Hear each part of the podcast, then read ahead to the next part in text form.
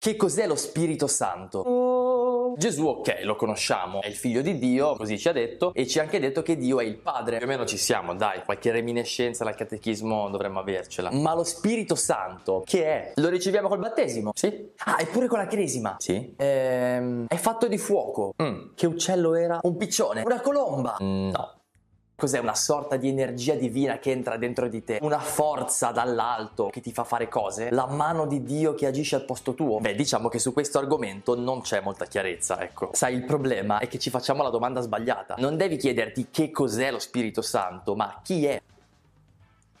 Lo Spirito Santo è Dio, è una delle persone della Trinità, il Padre, il Figlio e lo Spirito Santo. Precisamente lo Spirito di Gesù, quello che rende Gesù presente nel mondo. Hai mai visto Gesù? No. Vedi fisicamente Dio da qualche parte? Penso di no, se no sarebbe un bel problema. Però magari mh, mm, lo hai sentito, ti sei accorto di una presenza più grande, trascendente. Ecco, quello è lo Spirito che rende Gesù attuale per te, in modo tale che tu ne possa fare esperienza in qualche modo. E questo succede ad esempio se ascolti la parola di Dio, nella liturgia, nei sacramenti, quindi messa, confessione, comunione, battesimo, quando preghi, quelle robe lì. Poi succede nella chiesa, la fraternità e l'amicizia con gli altri, la testimonianza di preti, suore, laici, educatori, animatori, papa, vescovi, insomma tutto quello che riguarda la comunità cristiana. Ma in realtà ogni cosa buona che c'è nel mondo viene dallo spirito e ogni cosa vera, da chiunque sia detta, un ateo, un musulmano, un buddista, un peccatore incallito, viene dallo Spirito Santo. Bene, benissimo, benissimissimo. Ma che cosa fa lo Spirito Santo? Come funziona? Come si comporta? 1. Lo spirito attrae. Dio è amore e l'amore funziona per attrazione, non per imposizione. Ti innamori perché sei attratto dall'altro e nessuno può costringerti ad innamorarti. In genere è un particolare ad attrarci di più, non so, gli occhi, la voce, i capelli o magari qualche altra parte del corpo più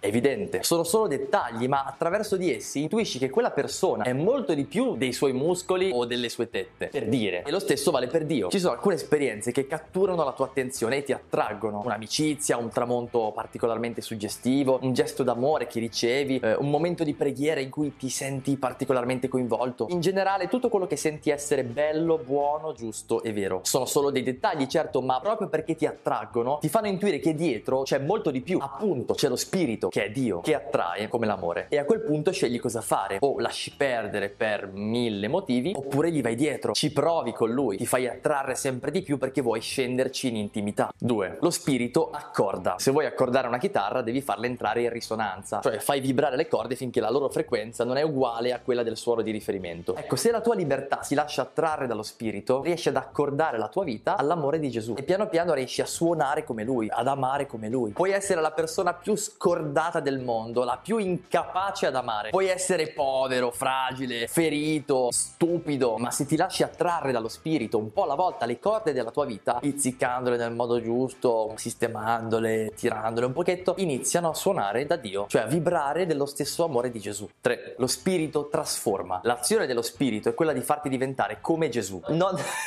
non nel senso che ti vengono i capelli lunghi e impari a camminare sulle acque. Vabbè, sarebbe figo. Capelli lunghi trasformare l'acqua in vino. Diventi come lui perché ami come lui. Anzi, attenzione, lo spirito ti rende parte di Gesù in modo che sia il suo amore ad amare in te. Sembra strano, ma Gesù lo spiega così ed è molto semplice. Lui è la vite, noi i tralci e lo spirito è la linfa della vite che scorre dentro i tralci e permette loro di portare frutto. Lo Spirito Santo è lo stesso Spirito che scorre dentro Gesù. E se lo lasci scorrere dentro di te ti fa essere come Gesù, cioè rimani te stesso, ma attraverso le tue opere si manifesta Dio.